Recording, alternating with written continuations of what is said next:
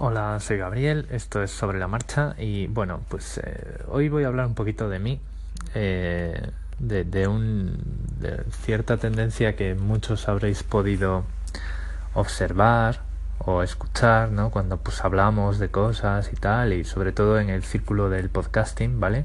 Porque bueno, al menos en España hay muchos, muchos, muchos podcasts de tecnología. Eh, esos podcasts de tecnología, yo muchas veces, eh, ya con cierta confianza, ¿vale? Eh, he dicho, pues, un poco así, como haciendo un pequeño guiño y tal, y bueno, pues la gente que me entiende supo entenderme bien. Suelo decir que son podcasts más de electrónica de consumo o de tecnología de consumo, porque, em, por ejemplo, los más que podemos encontrar son, pues, de Apple, ¿no? De dispositivos de gadgets, de aplicaciones en dispositivos, ¿no? De, cosas así. Luego hay muchos muy notables que hablan de seguridad, tenemos bitácora de seguridad, hay otros que hablan de mm, pues técnicas de programación, de, cosas que ocurren ¿no? alrededor del mercado laboral, de la, de la tecnología, como Wico Design.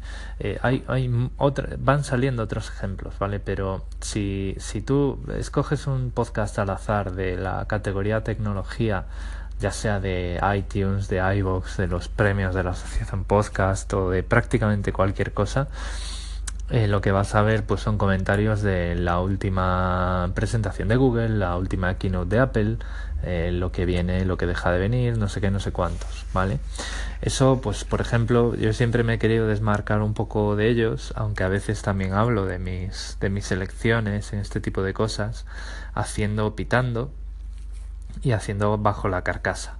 Pitando y bajo la carcasa ahora mismo están parados por, por, los cambios que han eh, que estoy eh, por los que estoy pasando desde hace unos seis meses con la mudanza a Australia que todavía sigo con papeleo ahora antes era por el visado ahora es por la residencia permanente eh, bueno, hay cosas que pues, pues ya no, ya no tengo tanto tiempo, pero, pero bueno, pitando y bajo la carcasa los he cambiado por, por participar en podcasts como Droid Talks, ¿eh? que se me hace mucho más llevadero porque tengo unos compañeros fantásticos que saben un montón y que bueno, pues yo pues, pues me, me lo preparo y entre todos hacemos unos episodios que me parecen muy interesantes. El, el, tema es que en esos podcasts que yo hacía, Pitando y en Bajo la Carcasa, eh, Pitando era de tecnología para la educación y Bajo la Carcasa pues va muy en la línea, iba muy en la línea de lo, estos pequeños audios en los que os cuento pues cómo funciona el hash, ¿no? O sea, es cómo funcionan las cosas bajo la carcasa ¿no? de los dispositivos. Por eso era el nombre, es un nombre del que estoy muy orgulloso. Pues en ello siempre decía que tenemos un problema en la sociedad actual y es que toda nuestra vida ahora mismo es, eh, la que es gracias a la tecnología y mucho de nosotros está en poder de la tecnología. Eh, y hablo mucho de nosotros empezando por el dinero, la identidad, aunque nosotros sigamos con un DNI de plástico y lo enseñemos por ahí que tiene las, las letras escritas, en la administración somos personas digitales. El dinero es digital cada vez más, ¿vale? directamente nos estamos quitando el plástico cuando podemos pagar ya con, con los teléfonos, a, a, poco que pasa el tiempo. Los procesos de selección, no sé si lo he dicho, pero los procesos de selección de las empresas están completamente informatizados. Eh, nuestras relaciones a distancia ya no son simples llamadas de teléfono y cartas, ya tenemos el correo electrónico, las redes sociales, tenemos alrededor eh, una vorágine tecnológica que, pues yo lo siento mucho, pero tenemos que entender, ¿vale? Yo soy una persona de tecnología, a mí me molesta tener que entender las leyes, y me molesta tener que entender cómo funciona una declaración de la renta, pero es parte de mi vida y lo hago. ¿no? Sin embargo, con la tecnología tenemos una barrera enorme cultural porque la gente eh, piensa que cuanto menos sepa de tecnología, pues es más guay, ¿no? Eh, nos escudamos en el que, bueno, pues es que esto simplemente funciona, yo quiero esto porque es sencillo, tal, no sé qué, no sé cuánto, eso está muy bien, yo también lo quiero. Os puedo contar una anécdota de esta última semana que a lo mejor, pues depende del tiempo que tenga hoy, os la cuento o os la cuento otro día, pero yo también quiero eso, pero aún así, tengo que saber cómo funcionan las cosas porque me pueden pasar cosas malas.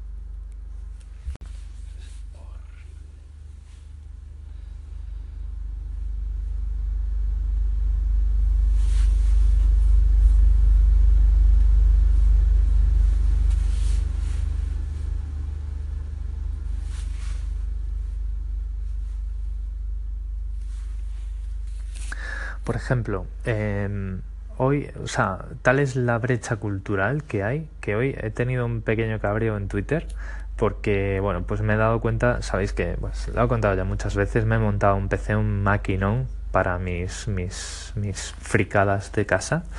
Eh, y bueno, pues le he puesto Windows porque, pues entre otras cosas, me gusta jugar, ¿vale? Eh, mi mentalidad es una determinada y yo asumí que en la edición Home de, Windows 10 podría cifrar el contenido del disco duro, ¿no? Porque me parece que es algo básico, debería ser un derecho fundamental, al menos eh, si vivimos en una democracia, eh, poder cifrar nuestros datos. Bueno, pues me he dado cuenta que ha sido un baño de realidad, ¿vale? Ha sido como que me, si me tirasen un cubo de agua helada por la cabeza, que no, que el, cifrado nativo de Windows, que se llama BitLocker, es una característica de Windows 10 Pro, ¿vale?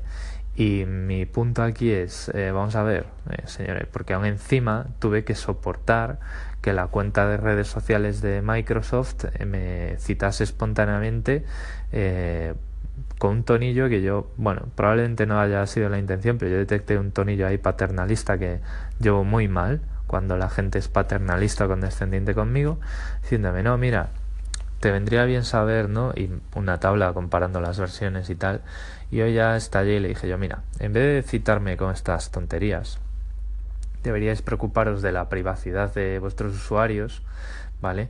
Y, y no puede ser que algo tan básico como la privacidad en un dispositivo sea considerado una característica pro, ¿vale?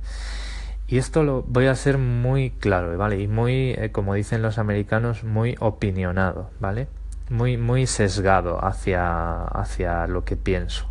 Si tú tampoco ves claro que el BitLocker, es decir, poder cifrar el disco duro de tu ordenador, debería ser una característica en el, producto de entrada de Windows, tienes un problema, ¿vale? Continúo. Luego podemos hablar, ¿eh? Y, o sea, os puedo explicar por qué, os puedo dar muchas razones, pero directamente los segmentos no me llegan. El, la cuestión es que yo pienso que esto es, es, básico, ¿vale? Y he tenido una discusión a partes iguales frustrante e interesante con una persona que me ha venido a decir que, bueno, eso es lógico porque eh, no puedes esperar que el usuario de a pie sepa lo que es cifrar y sepa manejar pues unas claves de recuperación por si algo pasa, ¿no? O sea, normalmente, os pongo un poquito en el contexto por si no lo conocéis, BitLocker es totalmente transparente tú lo activas, eh, sigues las instrucciones entre las cuales está apuntar una clave de recuperación por si algún día te hace falta, pero a partir de ahí todo, todo es igual, es decir, tú metes tu contraseña de Windows para iniciar sesión y el disco duro se desbloquea y tú no te enteras de que está cifrado, ¿vale?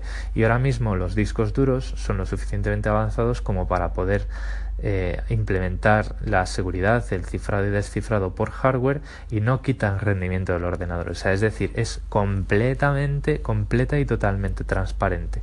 No puede ser más fácil para un usuario. Bueno, pues todavía estamos en el punto de hay quien piensa que el usuario de a pie no va a ser capaz de apuntar un número en un papel, un 20 números en un papel, por si algún día el sistema se los pide por alguna buena razón, y que eh, pedirle a un usuario doméstico que tenga su disco duro cifrado es demasiado pedir.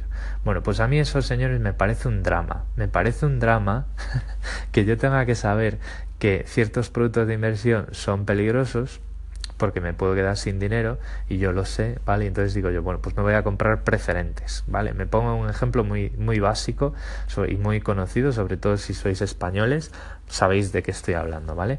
Pero sin embargo, no somos capaces de educar y concienciar a los usuarios con que sus datos personales jamás, bajo ningún concepto, deberían caer en malas manos o en, en, gente que nosotros no autorizamos. ¿vale? Ese es el nivel y eso es lo que hay que combatir. Saludo.